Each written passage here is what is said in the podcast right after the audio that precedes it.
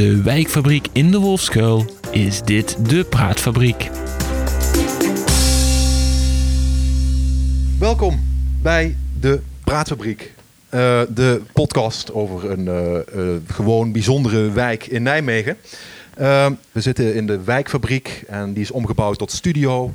We hebben gasten, we hebben muziek. We zitten netjes op ongeveer anderhalve meter van elkaar. En naast mij zit mijn steun en toeverlaat, Conrad. Conrad, ik moet je feliciteren. Waarmee? Het is uh, de vijfde praatfabriek. Dus we hebben uh, een jubileum. ja, een jubileum. Mm. Vijf keer. Twee keer zonder uh, podcast. Drie keer met podcast, zullen we maar even zeggen. ja, de vijfde. Heb je er zin in?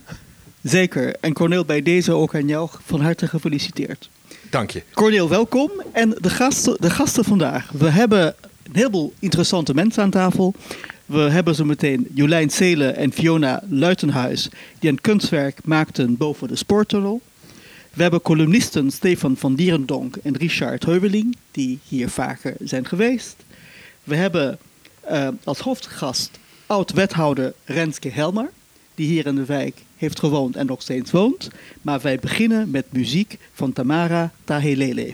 En uiteraard bijgestaan door Frans van Cape.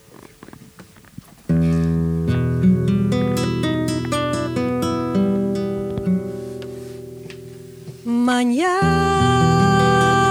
bonita manhã.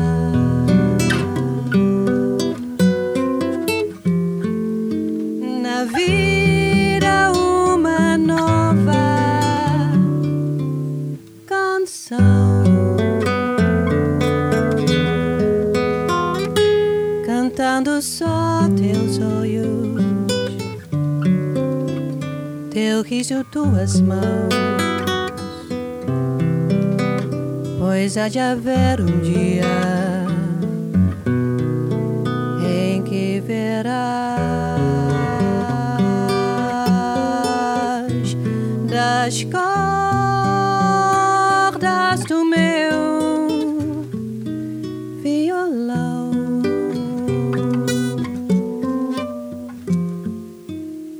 Que só amor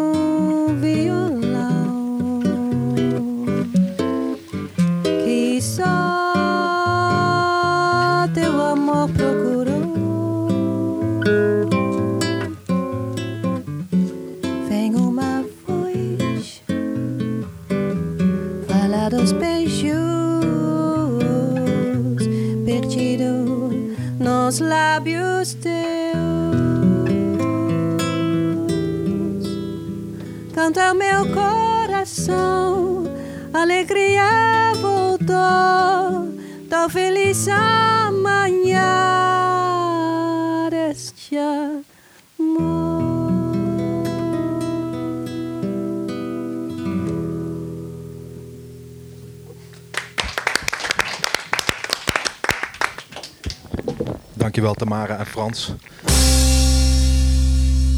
Het leven en de carrière van onze hoofdgast verloopt op zijn zachtst gezegd turbulent. Ze werkte in Den Haag als medewerker van Agnes Kant en bij de Vereniging voor een Vrijwillig Levenseinde. Ze studeerde HBOV en bovendien werkte ze bij McDonald's. Zes jaar lang vervulde ze met vuur de functie van wethouder van de gemeente Nijmegen. In 2019 werd ze voor de tweede keer in haar leven ernstig ziek en moest afgelopen september noodgedwongen stoppen als wethouder. We zijn benieuwd hoe het nu met haar gaat, met onze, met onze buurtgenoot. En hoe ze haar naar, naar de toekomst kijkt in deze moeilijke tijden. Conrad vraagt het haar. Renske, van harte welkom in de wijkfabriek. Je bent hier van vaker geweest. Cornel zei net, je bent noodgedwongen, je moest, moest je stoppen met je functie als wethouder. Was het noodgedwongen of was het een keuze? Oh, ja, dat zijn altijd van die lastige vragen. Want soms in noodsituaties maak je een keuze. En eh, ja, ik ben er. Het voelt mij niet als ehm, vrijwillig. Het was de situatie die maakte dat ik zei van ik, het is beter voor de stad en ook voor mezelf als ik nu de functie neerleg. Maar ik deed dat. Sommige mensen zeggen nu en ben je blij dat je geen wethouder meer bent? Dat is niet waar. Ik hield van de functie. Eh, ik vond het prachtig, want je zegt, ik ben vaker hier geweest. Maar de wijkfabriek is ook wel een van mijn pareltjes. Want toen ik 16 jaar geleden hier kwam wonen in de Wolfskuil, was dit een heel gesloten gebouw. Eigenlijk kende ik de geschiedenis toen ook nog niet. Ik werd wethouder vastgoed. En dit gebouw kwam eigenlijk in één keer op de agenda of dat niet eens anders ingericht moest worden, een andere functie. Daarvoor zijn wel pittige gesprekken gevoerd met de toenmalige huurder. Maar kijk eens wat er mede dankzij jullie hier is neergezet. Het gebouw, als je nu op de Nieuwe Nondaalsweg aankomt fietsen, staat daar een prachtig gebouw wat leeft. Stenen zijn dood materiaal, maar het leeft doordat jullie er weer leven inbrengen. En dan word ik blij en denk ik, wat had ik toch een prachtfunctie. ja, nee, het is echt de situatie geweest die de keuze heeft bepaald. En hoe is het nu met jou? Nou, gelukkig heeft de keuze ook gebracht wat het moest doen. Rust en eh, herstel. En nu kan ik echt zeggen, het gaat goed in de huidige situatie waar ik zit. En dat is heel erg fijn. De zon schijnt weer, ondanks nu achter de wolken. Voor mij schijnt die en mijn ogen glimmen weer, zegt mijn man. En dan gaat het goed. Fijn om dat te horen. Maar ik kan me ook eh, goed voorstellen, als wethouder ben jij vrij open geweest in jouw, eh, eh, als het gaat om jouw gezondheid en jouw ziekte. Eh, hoe, hoe was dat om, waarschijnlijk nu nog steeds, maar toen zeker wel, om in de, oog, in de publieke ogen ziek te zijn? Ehm, nou ja, voor mij, kijk, als, het, je kunt het niet weghouden. En ik denk ook dat je dat niet moet willen, want je hebt natuurlijk altijd in de publieke functie gestaan. Ik heb altijd ook wel privé gehouden. Maar dit is zoiets essentieels en je zult moeten vertellen waarom je weggaat. En dan kun je daar heel schimmig over doen. Want ik weet dat toen ik net ziek werd, is mij wel gevraagd: ja, wat communiceren we nu? Waarom je afwezig bent? Nou, gewoon dat wat er is. Eh, het gaat om kanker en daarom is er er niet. Ik zeg, als je er schimmig over gaat doen, gaan mensen ook nadenken. En dan denken ze allemaal dat er misschien politiek iets is. Of binnen de partij, dan gaan ze toch wel zoeken. En dat bleek ook zo. En ik zeg, zeg nou maar gewoon wat er is. Dat is de makkelijkste weg voor iedereen. Eh, ja, ik heb daar geen hinder van gehad. Het is natuurlijk wel heel bijzonder dat je het op een gegeven moment overal terugleest. Ja, iedereen kent je verhaal. Maar ja, dat is dan zo. Daar heb ik ook geen hinder van. Dus dat is prima. En je merkt ook, mensen eh, lezen wel, maar ze gaan jou niet van die rare vragen stellen of als ze je tegenkomen van hoe is het met je en Nou, dat, continu dat herinneren. doen mensen en- wel. ja? Ik kwam bij Bak de Bie en die eh, begon over. En dat was heel hartverwarmend hoor. De hele, laatst stopte iemand nog met fietsen. Oh, we lazen dat. En eh, ja, eigenlijk heb ik alleen maar heel hartverwarmende reacties gehad. En denk ik kaartjes in de brievenbus van mensen die hier in de wijk wonen. En die zeggen, ja, willen je toch een hart onder de riem steken? Ja, hoe, hoe lief en aardig. En dan denk ik van, jee, wat heb ik eigenlijk bereikt? Zelfs mensen die je niet kent, die jou even een hart onder de riem eh, steken. Ja. Ja, fijn. Ja, nee, dat is echt. ja. Ik heb er geen nadeel eh, on- ondervonden. Kijk, het is natuurlijk wel zoals ik straks weer ga solliciteren voor mijn toekomst. Dan staat natuurlijk ook overal eh, dat je weg bent gegaan eh, vanwege ziekte. Ja, ja, dat is dan ook zo. Staat op mijn cv. Maar je hebt het nu gelijk over, over die toekomst. Ehm, je bent al ermee bezig nu al, van hoe en wat verder. Nou, ik denk er wel over na. Ik heb wel zoiets, ja, wat, wat zou ik willen? Eh, ik heb ook een loopbaancoach, hoeft allemaal nog niet. Maar ik vind dat mijn LinkedIn wel moet zijn wat het nu is. En daar moet geen wethouder meer staan. Dus hoe doe je dat nu? Eh, dus ik ben er heel mondjesmaat mee bezig. En hoe gaat dat dan? Wo- Word je, word je wel eens benaderd? Word je, word je gevraagd? Nou, ik denk, ik denk dat ik daarvoor toch wel nog eh, te veel zeg van jongens, nu nog even pas op de Dat plaats. hou je nog even af. Dat hou Ja. ik even af en eh, dat hoeft ook nog niet. Maar je hoort natuurlijk vaak politici die, zijn, die, zijn, die hebben een goed profiel. En die Ja. worden ook vaak door het bedrijfsleven benaderd naar hun politieke carrière. Nou, Is dat iets wat je zou kunnen doen? Ik denk dat ik weer dat kan doen waar ik met mijn hart in kan staan. En eh, nu is dat toch wel, weet je, het veld onderwijs heeft mij heel erg geraakt toen ik onderwijs eh, in mijn portefeuille had. De zorg waar ik vandaan kom. Dus dat zijn denk ik de velden waar ik als eerst zal kijken en niet het echte bedrijfsleven. Maar ja, als wethouder vastgoed heb ik met het bedrijfsleven te maken gehad. Want ik had een, een Goffertstadion wat ik als eh, verhuurder mocht zijn. En dan kom je met een hele andere wereld. Ja, en daar heb ik toch ook wel heel veel lol in gehad. Dus ja, ik zie het wel. Ik heb afscheid genomen met dat het leven verrassingen kent. De mooie verrassing was in 2014 wethouderschap. 2019 een minder leuke verrassing. En ik ga weer voor de leuke, voor de goede verrassing eh, voor mijn verdere loopbaan. ben je ook NEC-supporter geworden toen, toen je zo voor het eerst in, dat, eh, in de Goffert kwam? Eh, eh, oh, dat We is een hele een vaste ja, dat, dat weet ik. zitten. Nou, ik zou zeggen, ik had helemaal niks met voetbal totdat ik eh, wethouder sport en eh, vastgoed. En dat was ook bekend. Ik, eh, ik had nog nooit enige voetbalwedstrijd in mijn leven gezien. Maar uiteindelijk kon ik wel eh buitenspel zien. Dus dat, dat was wel weer een leuk. Ultieme Ja, dat is vraag om te geleerd op mensen Ik ben daar echt, verstand ik ben van hebben. echt regelmatig geweest. En ehm, waar ik vooral van genoot is dat je een stadion vol ziet met iedereen uit de stad. Het is niet van hoog opgeleid, het is niet van laag opgeleid, het is niet van rijk, het is niet van arm. Het is van iedereen. En ik, ik vond het echt een theater waar iedereen samenkomt met al zijn emoties. Ja, Ja. mooi. Ja, ja. Corné, ik dacht dat jij een klein stukje iets wou Ja. laten horen aan Renske. We hadden een, ehm, als thema voor deze uitzending hadden we positief. Dat vonden we wel een mooie dubbele lading hebben in deze tijd. Eh, onze speciale verslaggever, Janneke, die is op pad gegaan in de wijk op zoek naar iets positiefs. Daar gaan we even naar luisteren. Ik ben op weg naar de Albert Heijn. Daar doen wij vaak boodschappen.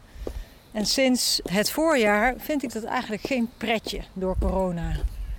Je moet een winkelwagentje pakken. Je moet het karretje al dan niet schoonmaken. Nu zit je ook nog met mondkapjes. Maar de Albert Heijn heeft daar iets op bedacht. Waardoor ik toch met een glimlach die winkel binnen ga. Hoi hoi. Goedemiddag. Hallo. Hoi hoi. Hoi. Goeiedag. Hoi hoi. Ehm, ik kom al een hele tijd hier heel vaak langs bij de Albert Heijn. En eh, sinds een tijdje werk jij hier. Dat klopt. En ik moet zeggen dat ik het heel erg leuk vind dat jij hier werkt. Dankjewel. Want jij, Doeg. jij begroet iedereen heel vrolijk en heel blij.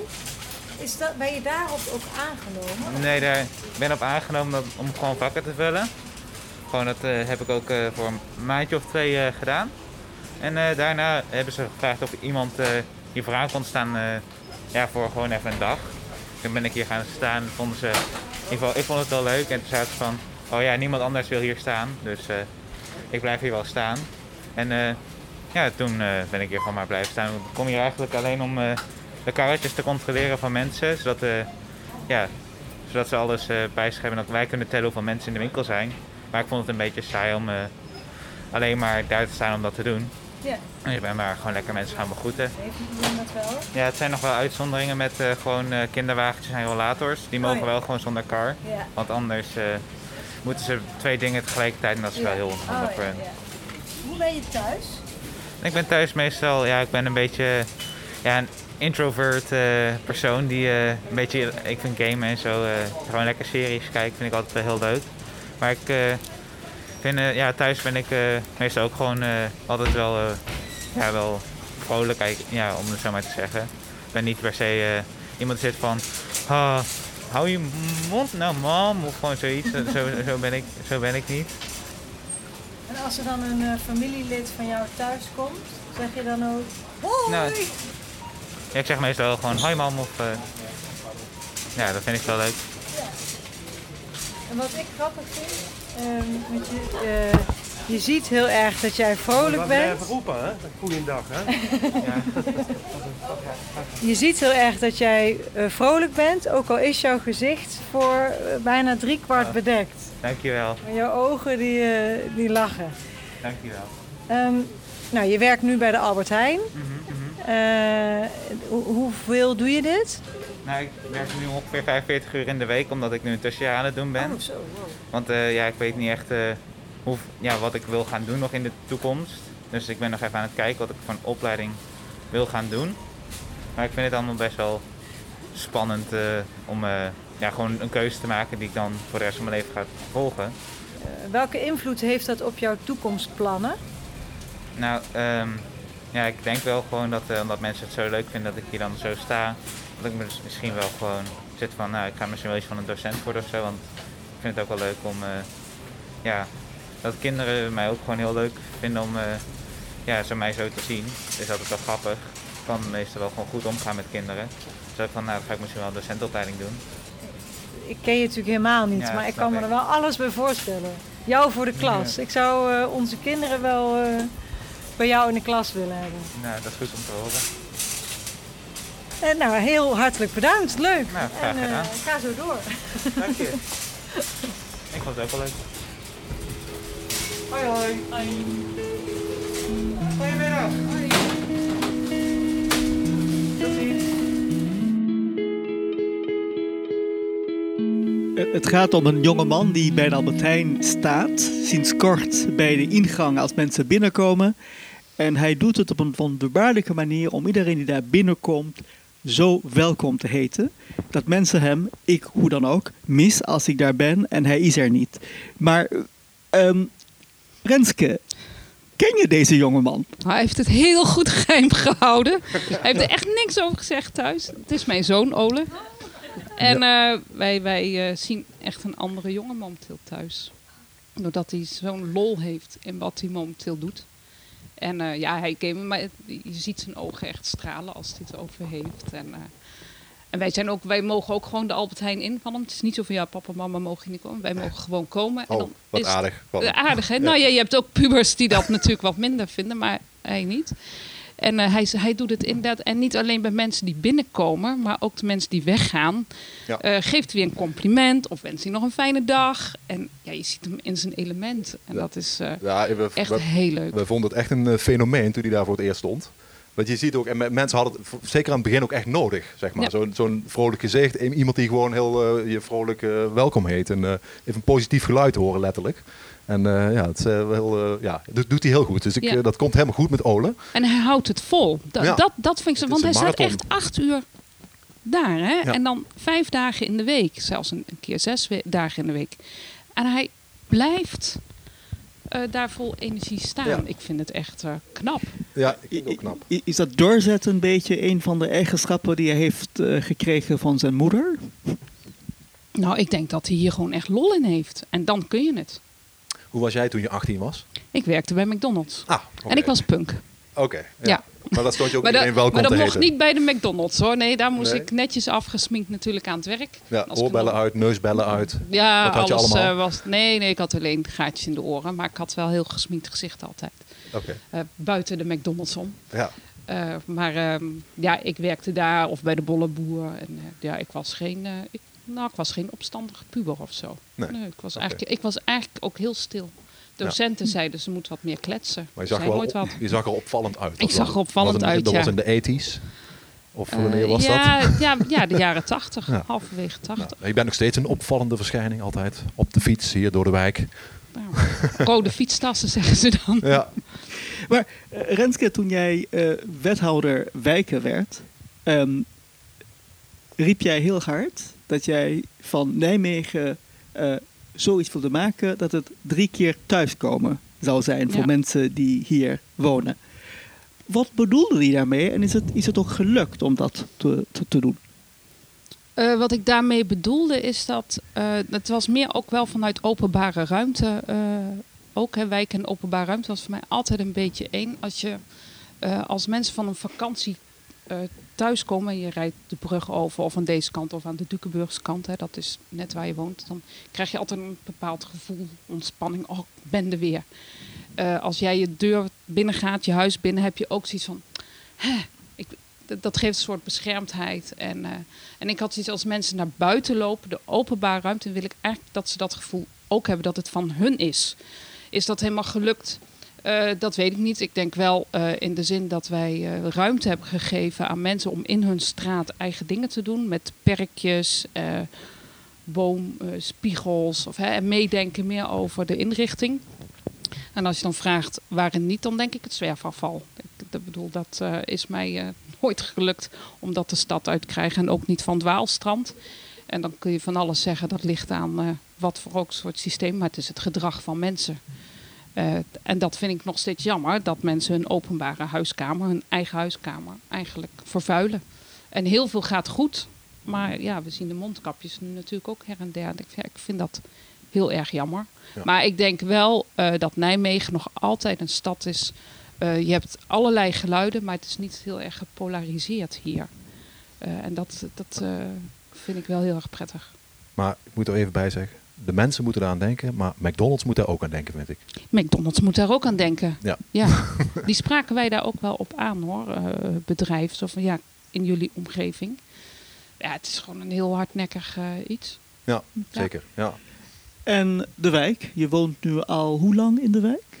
17 jaar. Polsko? 17 jaar. Ja. Is het ondertussen 17 keer thuiskomen of is het drie keer thuiskomen in de Volksco voor jou? Nou, voor mij is het echt wel eh, allemaal thuis. Ja, als ik zo hier het bruggetje over ga, dan kom ik wel mijn wijk binnen. En het is wel, eh, ja, ja, Ja, dat- voor mij is het wel. Er is veel veranderd in, eh, in die tijd, hè? 16 jaar zeg je? Ja, toen Ja. wij hier kwamen wonen, had iedereen zoiets, wat ga je doen? Wij kwamen uit Nijmegen-Oost en wij gingen hier, kochten een van de eerste woningen die te koop kwam. Wat ga je doen? En nu zeggen makelaars, het is een populaire wijk, dus er is heel veel veranderd. En dat zie je natuurlijk ook aan de huisprijzen, waarvan ik zeg van ja, dat gaat over de top. En ik heb altijd wel geprotesteerd. Als wethouder wijken werd altijd hierover gezegd over West van ja, het moet het nieuwe Wottendaal of Nieuw Oost. Ja, daar heb ik altijd tegen geageerd. De Wolfskuil is de Wolfskuil met zijn eigen dynamiek. En dat moet je vooral koesteren, want is heel mooi als een stad uit verschillende, ja, allemaal dus eigen cultuurtjes bestaat. Dat is gewoon mooi, dat moet je behouden. Als wethouder heb je mensen toen de tijd uitgenodigd om jou uit te nodigen voor een etentje. Ehm, wat heb je het meest bijzonder moment ervaren, als het meest bijzonder eetmoment ervaren qua gerechten? Niet mensen, maar qua gerechten. Ook qua gerechten was eh, eh, één. En die hadden iets wel van een vijf gangen diner eh, gemaakt. Dat was wel heel bijzonder. We zaten ook aan een hele lange tafel. Dat ging allemaal.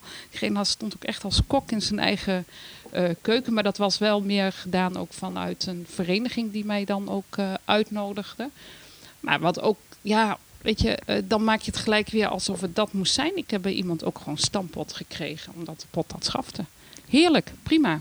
Heb je er ooit ongemakkelijk bij gevoeld, bij die soort van die status die het wethouderschap je geeft? Dat je, voel, je, voel je daar wel eens ongemakkelijk bij of is dat iets eh, Ja. wat je wel past? Nee, ik, eh, ik heb wel. eh, ik kan mij ongemakkelijk voelen als ze je op een soort voetstuk zetten of voorrang geven op momenten dat dat helemaal niet ertoe doet. Eén keer kwam ik bij een wijkfeest en dat was in een kerkje. En nou, ik werd daar netjes ontvangen. Hè. Dat vind ik ook terecht, dat je netjes ontvangen werd. Maar mensen zaten al op een plek. En dat was ook niet per se voor mij gereserveerd. En toen werd er aan mensen gevraagd om op te schuiven, zodat ik in het midden kon zitten. En dan heb ik gezegd, ja, maar ik kan ook wel op die plek daarnaast zitten. Of als je dan eh, bij de bar eh, voor drinken, dat je dan voorrang mag krijgen op andere mensen. Zegt, ja, maar ik heb geen haast, laat mij maar in de rij staan. Dan kreeg ik een ongemakkelijk eh, gevoel. Dat ik dacht van ja, dat hoeft voor mij gewoon niet. Ik heb, En Nee. zijn er momenten geweest wanneer ook mensen niet door hadden dat jij wethouder was, terwijl je daar was als officieel wethouder? ja, meerdere malen. ja, mij is wel overkomen dat ik eh, dan ergens was en dan eh, werd ik voorgesteld. Of dan liep iemand echt letterlijk langs me heen. En dan vijf minuten later hoorde hij dat ik de wethouder was. Ja, maar zo zie jij er niet uit, kreeg ik dan te horen. Dat is een compliment. Dat je er niet uitziet als. Dat vind ik wel weer een compliment. Ehm, Oh, zo had je een punt van gemaakt om als punk gekleed daar naartoe te gaan? Nee, ik had vijf kleuren haar. nee, dat, heb ik, dat outfit heb ik nooit... eh, Ja, keer met carnaval heb ik het uit de kast gehaald. Ja, ik eh, deed toch maar een keer mee aan carnaval. En toen heb ik wel een deel van dat stukje outfit eh, teruggehaald, ja. Zijn daar nog beelden van ergens? Vast, ja, vast op de site van... eh, nee, het zijn vast foto's op de site van gemeente Nijmegen. We gaan op zoek. Ga maar op zoek. Ehm, we gaan eh, verder. Je mag eh, lekker blijven zitten en bemoeien met de uitzending. Voor zover dat kan. Want eh, we gaan verder met een column. Daar mag je niet doorheen praten. Goed. Stefan van Dierendonk is schrijver. En hij woont als vader van twee kinderen in de Wolskuil. Ehm, na zijn boeken En het regende brood en En het sneeuwde in Rome... werkt hij aan zijn derde roman. En ondertussen deelt hij zijn belevenissen eh, in zijn columns in wijkmagazine de, de Wester en nu ook in de Praatfabriek. Hier is de column van Stefan van Dierendonk. Ik loop met mijn jongens over straat en ineens hoor ik iemand roepen: Ober, hey Ober, kom eens hier. En ik denk, het moet niet gekker worden, zeg, met deze coronacrisis. Nu de cafés gesloten zijn, weet ik wel dat er mensen thuis gaan drinken, maar dat ze zelfs op straat terechtkomen, dat had ik nooit gedacht. Ook mijn jongens kijken verbaasd, maar dan vooral omdat ze een grijze gespierde hond zien opduiken van tussen de auto's. Net geen pup meer. Een jonge vent met een opvallende tatoeage boven zijn oren. In het kaalgeschoren deel van zijn hoofd grijpt zijn riem en roept: Ober, niet zo trekken. En dan luistert het beest ineens en gaat hij zitten. Het is even tijd voor een gesprek daar bij de Floraweg. Hij had zijn oude hond verloren, vertelde hij. En nu had hij ineens een nieuwe. Ineens? Ja, mijn moeder heeft hem voor me gekocht. Maar ze wist wel dat ik er eentje wilde hoor. Dat is het positieve van deze crisis, lacht hij. Nu hebben we tijd voor een nieuw leven in huis. Ik snap wel wat hij bedoelt. Het dier is prachtig om te zien. Mijn jongens zijn net zo gefascineerd als ik. En heel even lijkt het alsof ze hem willen aaien ook. Tot Ober naar hun vingers hapt en buiten adem raakt van zoveel aandacht. Ja, dit nieuwe leven is heerlijk vers en onvoorspelbaar. En ineens zie ik het. Dit is precies de goede metafoor voor onze moeilijke tijden. Die stoere gast met zijn nieuwe hond. Hij leert ons iets van belang. En dat is dit. Als we het willen, kunnen we nu andere keuzes maken. Een nieuwe stap zetten. Ons leven verrijken met verantwoordelijkheid. Daar worden we niet slechter van. Denk bijvoorbeeld aan meer zorg voor elkaar, voor onze buren misschien, of voor mensen die het moeilijk hebben.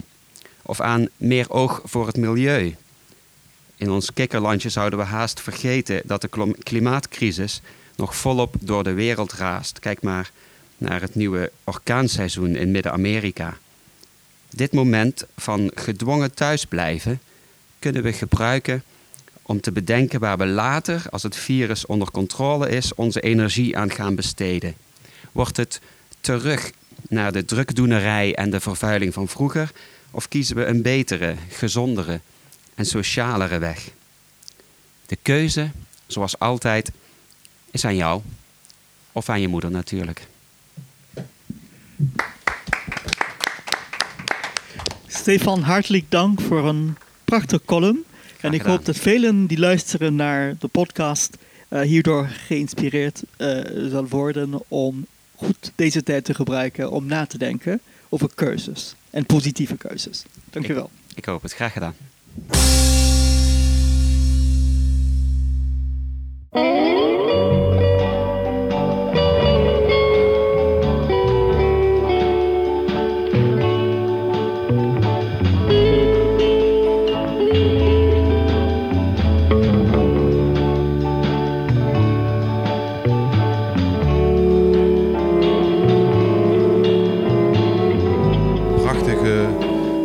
Tonen.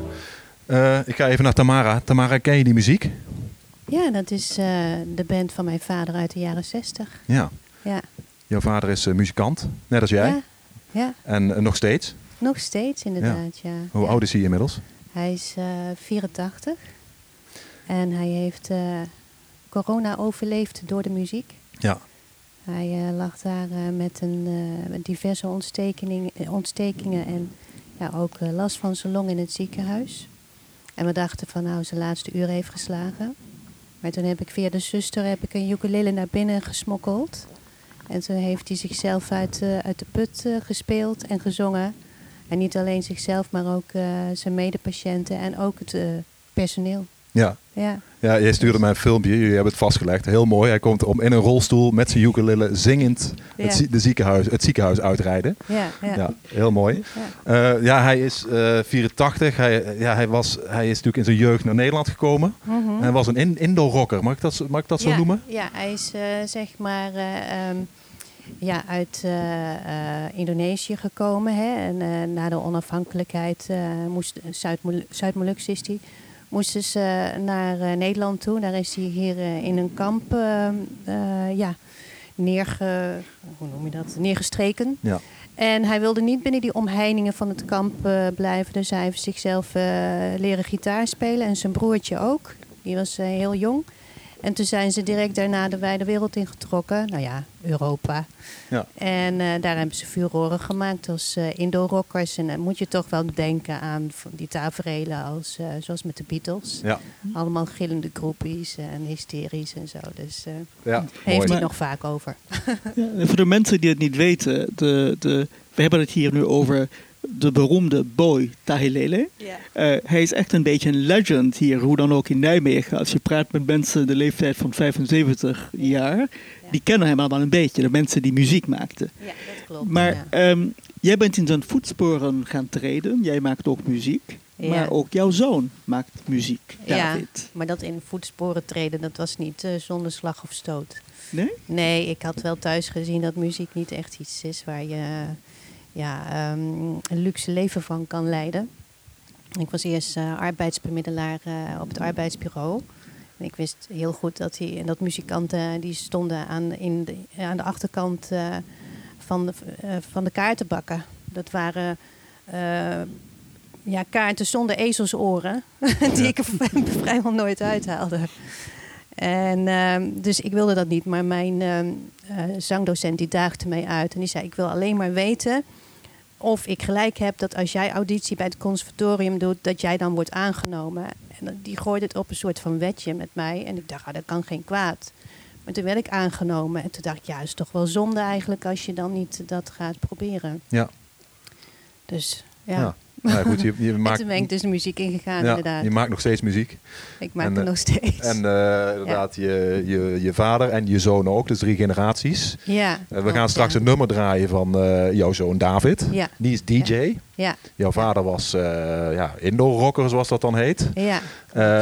Hij, jij, jij laat je inspireren door Braziliaanse bossa nova en Ja. fado. Ja, precies. Ja. Ik, ehm, ehm, in de jaren tachtig eh, had ik een eh, transistorradio gekregen. Dan gaan we echt heel retro doen. Maar daar luisterde ik naar, de, naar het radioprogramma van Willem Duis, Muziek Mozaïek. Dat was op de zondag.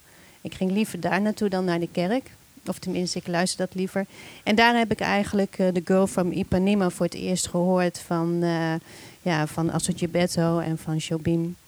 En, en toen was mijn hart, eh, ja, had ik mijn hart verloren aan de bossa nova muziek. Maar ook jazzmuziek vond ik, eh, vond ik mooi. Dus Ella Fitzgerald en zo. En ik ben vrij snel op het conservatorium eh, onder de hoede gekomen van Geetje Kouwveld. En dat is een jazzzangeres. Men denkt Songfestival, oh Duits.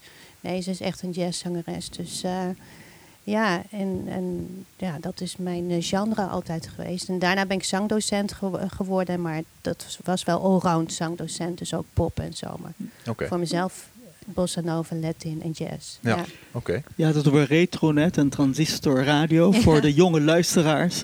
Ja. eh, eh, tegenwoordig te vergelijken met YouTube of Spotify, denk ik. Precies, ja. Maar er is iets anders, eh, Ja. Tamara. Ja. Jij woont nog in de wijk, in de Ja. Klopt, ja.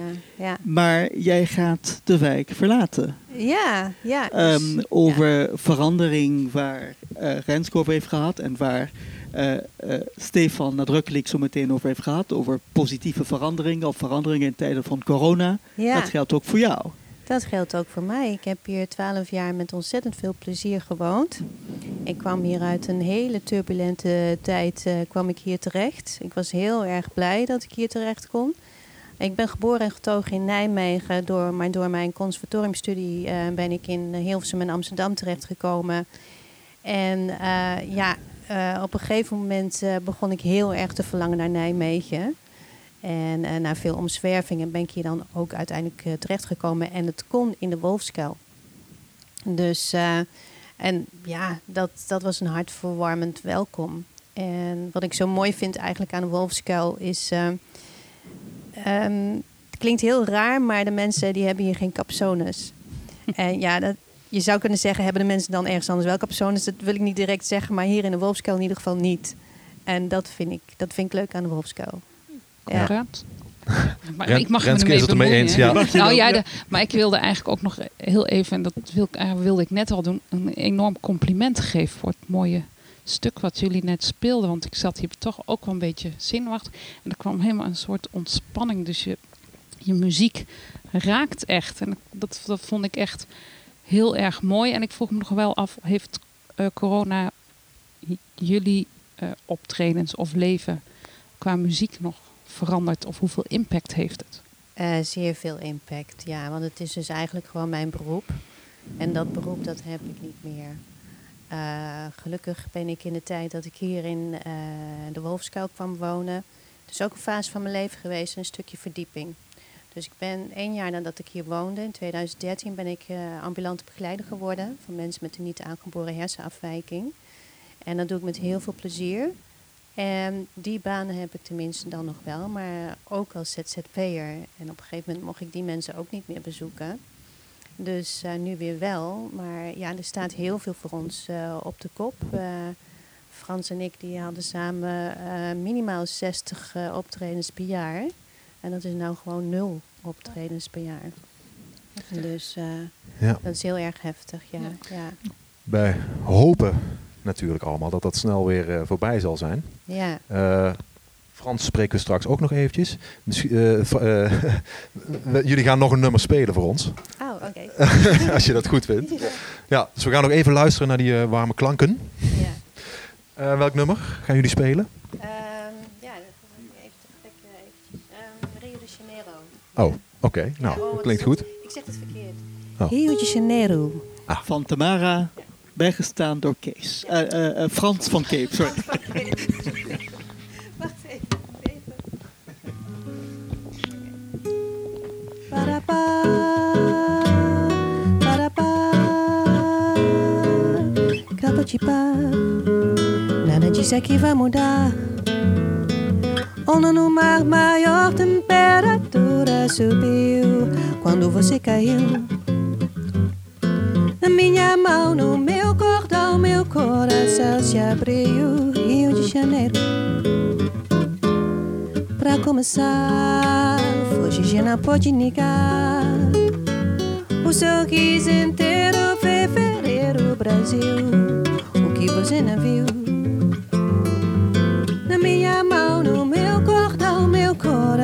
Se abriu. Rio de Janeiro. Rio de Janeiro. Rio de Janeiro, Rio com você. Do Brasil esquinas, uma estrela no ar. Não sei teu nome, mas te chamo. Espero a sorte um dia eu quero voltar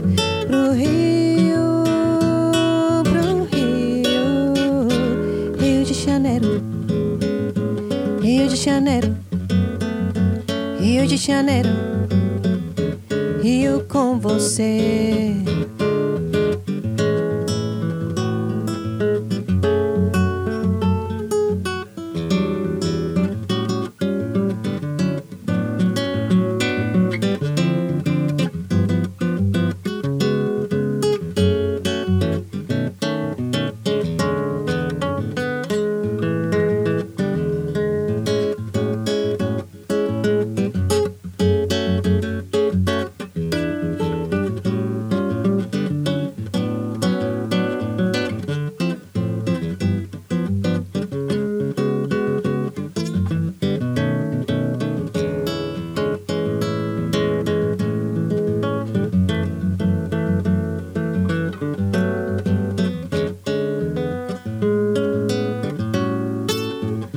Sobre as esquinas, uma estrela no ar.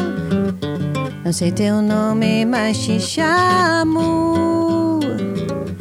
Espero a sorte um dia eu quero voltar pro Rio, pro Rio, Rio de Janeiro, Rio de Janeiro, Rio de Janeiro, Rio com você.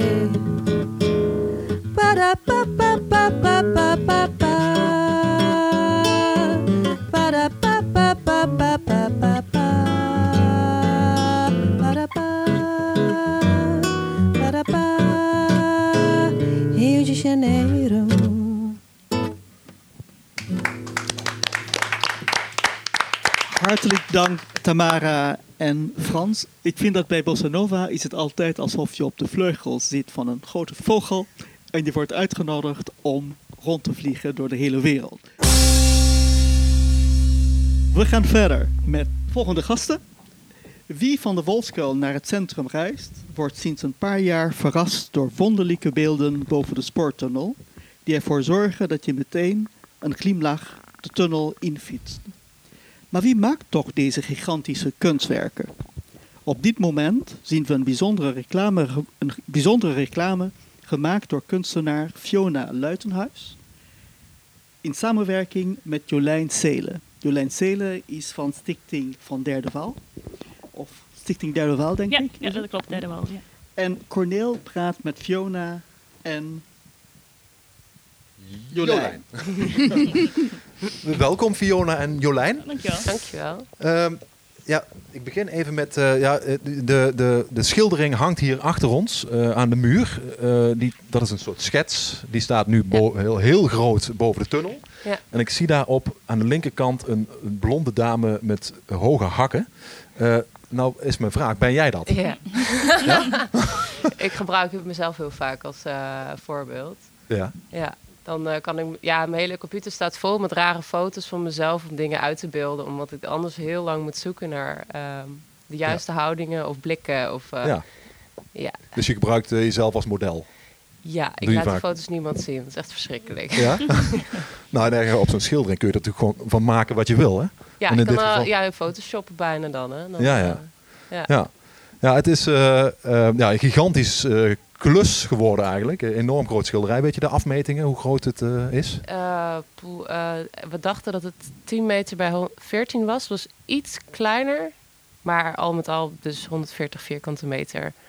En heb je ooit eerder zo'n groot kunstwerk gemaakt? Niet zo groot. Nee. Nee. ik heb de helft wel een keer gedaan, maar dat was een als assistent voor een andere kunstenaar, maar nog nooit voor mezelf en zo groot. Nee. En heb je, wist je hoe het moet of heb je dat gewoon, je dacht van ik begin gewoon? Eh, door de jaren heen heb ik dus heel vaak als assistent gewerkt voor Gijs Vrieling. Dat is ook een kunstenaar Oh wonende hier in Nijmegen. Ehm, en ik heb bij hem dus heel erg afgekeken van hoe Ja. productie eruit ziet, en wat je moet doen daarvoor. En toen heb ik dat zeg maar gewoon goed kunnen afkijken. Ja.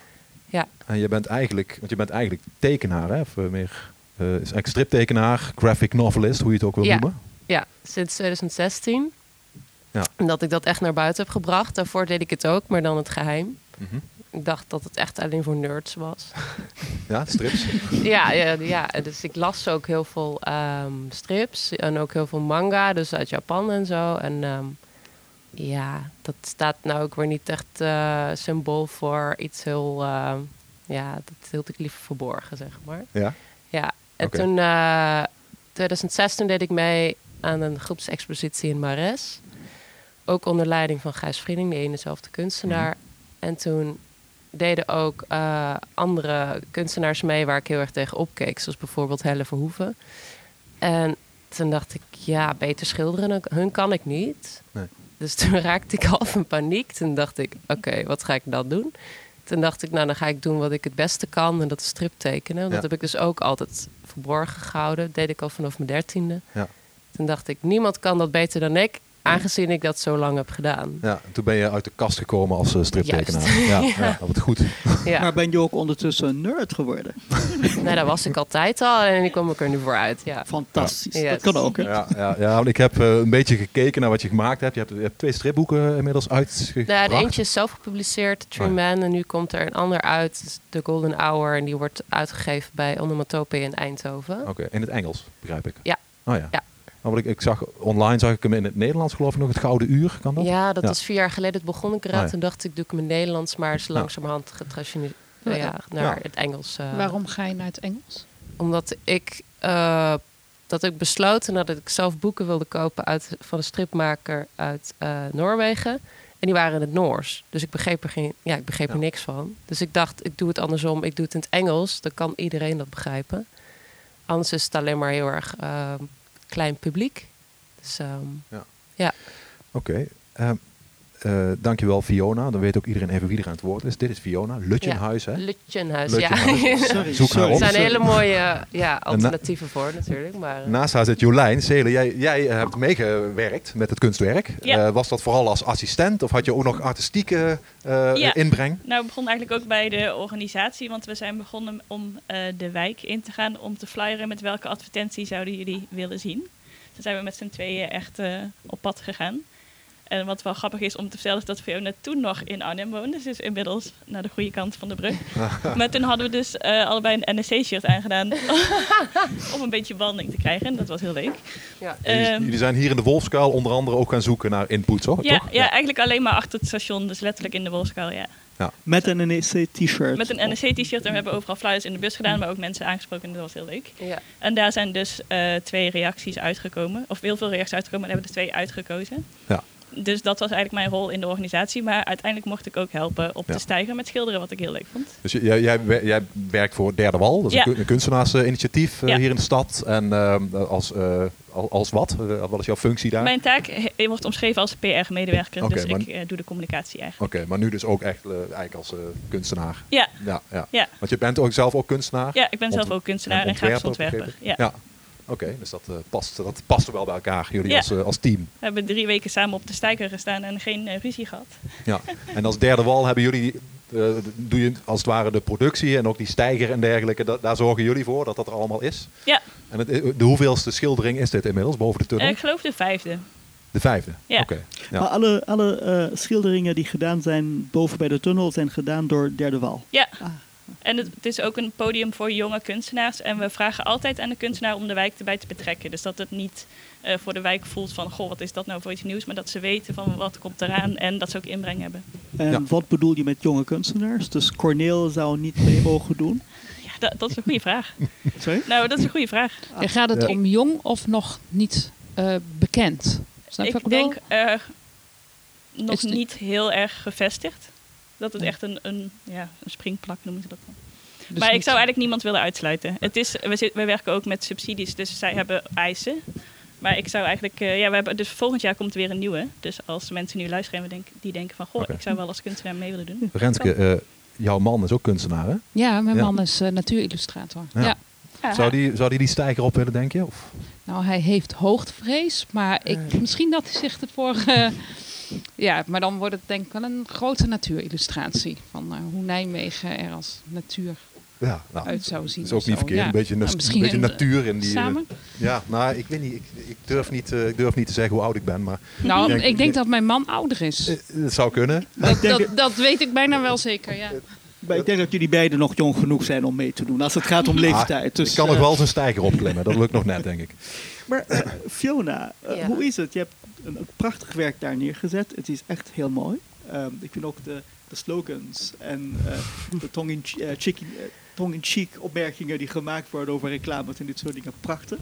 Ik moet altijd glimlachen als ik daar voorbij fiets of loop.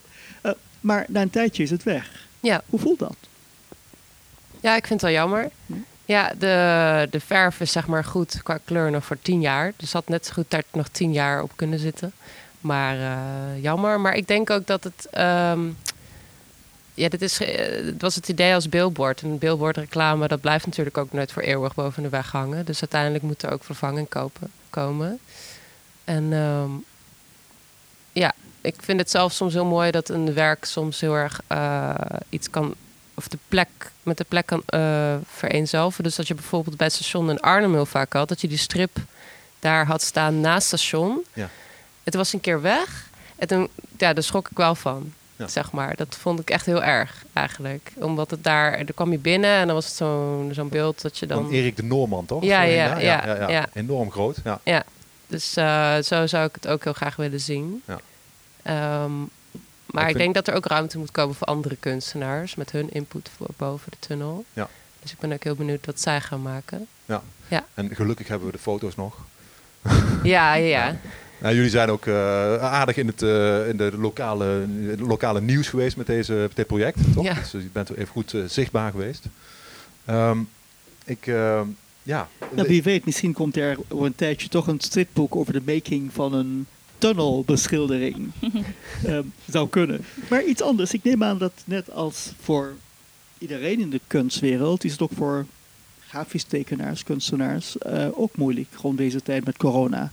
Is jullie ehm, beroep bijna ook weggevallen, zoals Tamara zei? Ze had een beroep en het is weg, want je hebt weinig. Of, eh, Ja, je ziet me al nee knikken. Voor Nee. mij is dat dus niet het geval. En Mhm. daar verbaasde ik me wel over. Dus eh, ja, ik, ik, ik zit nu tot en met eind februari vol. In de zin van opdrachten. Dus het blijft maar komen. Maar het zijn ook wel opdrachten in die al aangepast zijn omtrent de coronamaatregelen. Dus eh die wordt er heel vaak juist over nagedacht. Bijvoorbeeld een radioprogramma waar ik nu illustraties voor maak. Dat alles dus via de radio eh, gaat of via televisie. eh, ehm, van kleine initiatieven die dan overstappen vanuit iets fysieks naar iets Ja. digitaals. En, Ja, zoals dit. Ja. Hier. Ja. En ehm, ja, En daar past, ja, jouw werk past daar dan bij, blijkbaar. Ja. Je maakt hele, hele bijzondere eh, dingen. Eh, jouw reclame die, eh, is nog vrij mild, want jou- jij, je laat je inspireren door de meest waanzinnige dingen.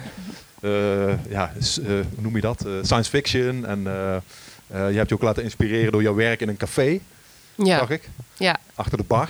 Ja, zo, het, ik, eh, ik werkte toen eh, achter de bar inderdaad. En toen, daar gebeurden de meest rare dingen. En dacht, ja, dit is gewoon echt letterlijk een film dit. Het is gewoon... En dat kunnen we lezen in The Golden Hour. toch? Nou, ja, het is zo begonnen. En toen is het wel... eh, dat was het beginpunt van de strip.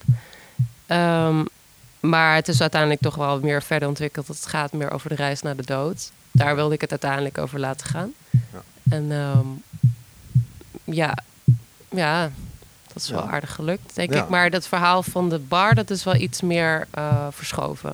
Oké. Ja. Nou, ik ben benieuwd. Waar, waar, waar kunnen we het vinden? Kun- Kunnen we, waar kunnen we jou vinden als mensen willen, je werk willen opzoeken? Eh, ik heb een website. Dat is gewoon Fiona Lutjenhuis. Lutjenhuis. .nl. .nl. Oké. Ja. Ehm, we gaan afronden. Goed, Dankjewel eh, ik- voor, dit gesprek. En Ja, eh, ja, iedereen kan het werk eh, bewonderen. Fiets onder de tunnel door of met de auto. En je, je ziet het. Je kunt er niet omheen. En dat ook nog wel een leuke tip is, je kan er ook vrij dichtbij komen als je even dat trappetje pakt. Ja. En dan Oh, ja. zie je weer hele andere dingen. Ja, ja, eh, Osman, achter de bar, die vroeg nog van hoe vaak ben je nou zeg maar, tijdens het maken dan eh, zeg maar, heel ver weggelopen om te kijken? De- heb je dat vaak gedaan? Of, eh, Ja, met, dat, eh, met die vrouw wel. ja. Dat was heel moeilijk. Ja. Ja. Want je zit steeds heel dichtbij op die stijger. Je ziet eigenlijk niks. Je moet eigenlijk Ja, steeds- dan moest wel heel hard lachen, want toen had ik gegeven moment het hoofd gemaakt. Eh, dus boven zijn verdieping kun je echt totaal niet het perspectief zien. En toen ging ik naar beneden en het was zo'n klein hoofdje op een hele grote romp. Dus Oh het- ja, ja, ja. ja, dat zag er niet uit. ja. Nou, het is prachtig geworden. Ehm, Ja. Jolijn Seelen, Mhm. Fiona Lutjenhuis. Juist, Heb ik ja, het nu goed ja, uitgesproken? ja, ja, ja. Ja. Bedankt en heel veel succes nog met dat prachtige werken die jullie daar neer hebben gezet. Dank je. Dankjewel. Dankjewel. Dankjewel. Onze volgende gast, wel bekend bij de Praatfabriek, Richard Heuveling, leeft voor NEC. Hij is echt een supporter. Die loopt bijna elke dag, denk ik, met een NEC-t-shirt om. Hij is ook frituur-enthousiast en aspirant politicus. Zometeen zullen wij kijken hoe ver het is met een politiek en eh, of hij ook ambieert om een wethouder te worden, net als Renske. en eh, hij deelt ook zijn avonturen op social media. Hoe gaat het hem in tijden van corona? Wie weet horen we het in, het in de column van Richard Heuveling. Vorige maand kreeg ik een mail van Corneel. Hoi Richard, hoe gaat het? Hopelijk alles wel en iedereen gezond. Je voelt mijn vraag al aankomen. Wil je weer een column voordragen bij de Praatfabriek? Het thema van deze editie is positief. Ik dacht, mijn god, het is 2020. Komt er zo'n kunstenaar met het woord positief als thema voor een podcast? Ik ben gaan nadenken over het woord positief. Want dat is wat kunstenaars natuurlijk willen als ze je met zijn woord om de oren slaan. Wat is positief? Positief is als de GGD je belt om te vertellen dat je negatief bent. Positief is iets wat je kunt leren denken volgens de goeroes op internet. Positief is een banksaldo waar geen min voor staat. Positief is een getal dat groter is dan 0. Behalve in België, want daar vinden ze 0 ook al een positief getal. Kun je opzoeken op Google, zeg maar. Positief is dat pieletje van zo'n blokbatterij van 9 volt waar je prikkels voelt als je je tong er tegenaan houdt. Positief is dat je nog een baan hebt. Zo'n baan waarbij je kunt thuiswerken. Dat je sinds 3 maart lekker om vijf voor half negen kunt inloggen in niets meer dan je onderbroek. En als je die niet zou aan hebben, dan is het ook goed. Positief is als je nog een baan en een inkomen hebt. In tegenstelling tot de mensen die wekelijks aankloppen bij bijvoorbeeld Vincentius. 50 noodhulpaanvragen per week. Dat zijn er nogal wat. Het verhaal van bijvoorbeeld Tony hier van de overkant, horeca-ondernemer, waar ik van de week even op, op bezoek was. Horeca, ZZP'ers in de cultuur of waar dan ook. Positief zou ik het op dit moment niet willen noemen. Het is geen woord waarvoor ik warm loop momenteel. Nee, het gaat niet mijn woord van het jaar worden, vrees ik. Maar misschien ben ik te negatief. Richard, bedankt.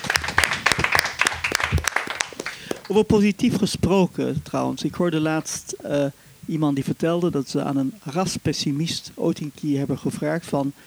Kan je ooit iets positiefs zeggen? Kan het, moet het altijd zo negatief blijven? Ja, zegt hij. Ik kan wel één iets positief zeggen. Morgen wordt slechter dan vandaag. Zo kan het ook. Bedankt, Richard. En hoe is het met jou in de coronatijd? Ja, wat ik al zeg, ik uh, ben blij dat ik een baan heb waarbij ik uh, thuis kan werken. Dat ik die baan nog heb. En hoe is het met de politiek? Van, ik hoorde dat je nu formeel kandidaat bent voor... Nou, formeel nog niet, mm -hmm. maar ik ben wel fractievolger. En ik zit bij uh, de meeste kamerrondes bij. En dat is best uh, wennen. ja. Hoe, kun je de partij nog één keer noemen? Voor Nijmegen.nu. En werkt de SP daar gezellig mee samen? Absoluut. Ja, dat, dat, uh, ja, ze zitten wel, de ene is coalitie en de andere is oppositie, maar volgens mij uh, werken ze ook samen daar waar uh, kan. En er zit ook wel in ieder geval eenzel, eenzelfde basisgedachte in. Je gaat naar de mensen toe. En dat, ja, en soms sta je inhoudelijk ergens iets anders in en soms trek je samen op. Ja, nou, heel goed. Heel en zo is dat voor de zo is dat in de politiek. Maar dat onze luisteraars weten, we zijn niet gesponsord door Nijmegen Nu of de SP. Nee, we zijn uh, neutraal. we zijn neutraal, ja. ja. Nog positief, nog negatief. De praatfabriek is seculier neutraal. ja. Ja, we gaan, uh, we gaan uh, afsluiten. En we, gaan, we doen altijd even de wijkfabriek update. wat is er aan de hand bij de wijkfabriek? Dat weet jij als allerbeste. Want jij bent hier, jij woont hier, toch? Bijna. Ja. Um, de laatste tijd wat minder van ook de wijkfabriek is getroffen door de coronamaatregelen. We moesten ook onze activiteiten minderen. Um, we kijken nu bijna net als zeelieden van hoe staat het met, met uh, hoe staat de wind voor. En dan beslissen wij wat wij de komende weken gaan doen. Dus wij draaien wel, maar binnen de coronamaatregelen. Sinds afgelopen woensdag of donderdag is er nu meer ruimte. En een van de dingen die ook weer plaatsvindt in de wijkfabriek is de ukulele-les door Frans van Keep, de begeleider van, ja. uh, van uh, Tamara. Frans, kun je iets vertellen over de ukulele-lessen? Ja, het is anderhalf jaar geleden zijn we hier begonnen. Het is ook een, eigenlijk een initiatief eigenlijk van Tamara. Die vond het een leuk idee om hier uh, iets met muziek te hebben in de wijk. En ben ik, ze heeft mij gevraagd om dat op te starten. En ik ben daar nu anderhalf jaar mee bezig hier in de wijk. Het zijn eigenlijk bijna allemaal mensen uit de wijk die hier komen. En uh, de sfeer is altijd heel gezellig. Ik vind het uh, echt uh, een hele gemoedelijke, eh, gezellige sfeer. Soms een beetje te gezellig, maar er wo- mensen leren wel gewoon ook. En als iemand wil komen lessen, wat moeten ze doen? Eh, ja, eigenlijk moet je een ukulele wel aanschaffen dus. Ehm, en verder gewoon eh, stap er maar in. Gewoon, ik, ik heb op dit moment twee groepjes. En eh, het, eh, het voordeel van het ukulele is dat, dat je, eh, ook al ben je nog niet zo goed, je kunt toch makkelijk meekomen. Want het geluid van een ukulele mengt mooi in zo'n groep. En ook als je een paar kleine foutjes vallen niet zo op. Dus, dus het is een, echt een leuk instapinstrument ook. Kunnen ze zich aanmelden voor een proefles bij jou en waar? Dat kunnen ze doen op, even kijken, op mijn, ja, ik, wat kan, zal ik het beste noemen? Mijn website is misschien eh, www.fransvancape.nl. Daar, kun je, daar staat mijn eh, mailadres. En daar kun je gewoon... Prima. eh, En iedereen ja. is van harte welkom. Ja, iets voor jou? Je hoeft niet. Hij is Ik, begonnen, hoor. ik, Hij heeft ben, het gedaan. ik ben begonnen en ik moet zeggen, ehm, prachtig ukulele. Ik zou iedereen het aanraden. Maar eh, het was voor mij net als leren autorijden. Dus noten, spelen, akkoorden en nadenken en al die soort dingen tegelijkertijd. Nee, ik denk dat het nog eventjes zal gaan duren. Ja, maar zo slecht deed je het ik, niet eh, hoor. Zo slecht het deed viel best wel mee, hè Frans? Ja. En voor de rest qua update, Corneel. In de wijk eh, naast de Wolfskuil eh, eh, is er nog steeds bonje. In de VS natuurlijk.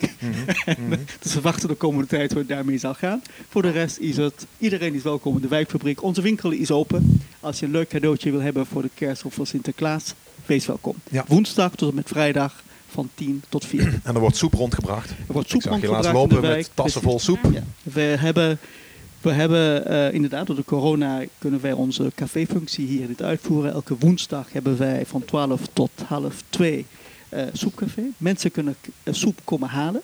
Het is gratis. Of je kan doorgeven en wij brengen het naar jou.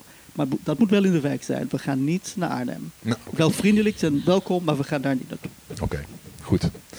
Ehm, dit was het voor deze keer. We zijn alweer bezig met de volgende editie. Die gaan we eind februari opnemen. En we hebben als thema bedacht, we dachten we maken het nog positiever feest. En eh, als je daar iets, eh, als, je, eh, als je inbreng hebt als luisteraar, en je denkt van ik heb een verhaal, ik heb, een, ik, ik heb iets leuks voor in jullie podcast, dan kun je je aanmelden. We hebben een nieuwe website, wijkfabriek.nl. Daar kun je ons bereiken. Wij zoeken redactieleden, mensen die mee willen helpen met onze podcast. Wat zochten we nog meer? Dat was het, hè? Ja. Oké. Ik ga iedereen bedanken. Eh, al onze gasten. Eh, Jolijn Zelen, Fiona Lutjenhuis, Tamara Tahelele en Frans van Keep voor de muziek. Eh, Richard Heuveling en Stefan van Dierendonk voor de columns. En natuurlijk onze tafeldame van vandaag, Renske Helmer. Hartstikke bedankt. En tot snel ziens in de Wolfskuil. Allemaal. Dankjewel, Conrad. Je bent Ole vergeten, denk ik. En Ole natuurlijk, ja. Doe hem de groeten. Dat ga ik zeker doen. Ik Ja. zal zeggen, jij kan heel goed geheimen bewaren. Hij zei laatst wel, ik begin een... eh, ja, dat mensen mij herkennen. Dat Ja. vind ik nog wel eh, een dingetje. Maar eh, nu snap ik het. Een podcast bijvoorbeeld. Ja, ja, Sorry. ja, we, we, we, we weten hem te vinden. En natuurlijk onze dank aan de medewerkers. Links van mij Emilie Molenaar. En altijd bij de opname Ruud Vos. Jos Brachtman gisteren voor het helpen met opstellen van alles. En vandaag achter ehm, het mengpaneeltje Harm Koppers. Daarnaast achter de bar voor de consumpties koffie, thee, meneer Osman. En Corneel, jij ook hartelijk dank voor jouw bijdrage. Jij ook, Vijfde keer dit keer, hè? Yes, op naar de zesde. Op naar de zesde. We sluiten af met muziek. Niet van Tamara, niet van Boy, the legend Tahilele, maar van de kleinzoon van Boy. Van David Oerlemans, ook bekend, bekend als producer Jago, Ja. met een nummer Magic City. Ja. Bedankt allemaal.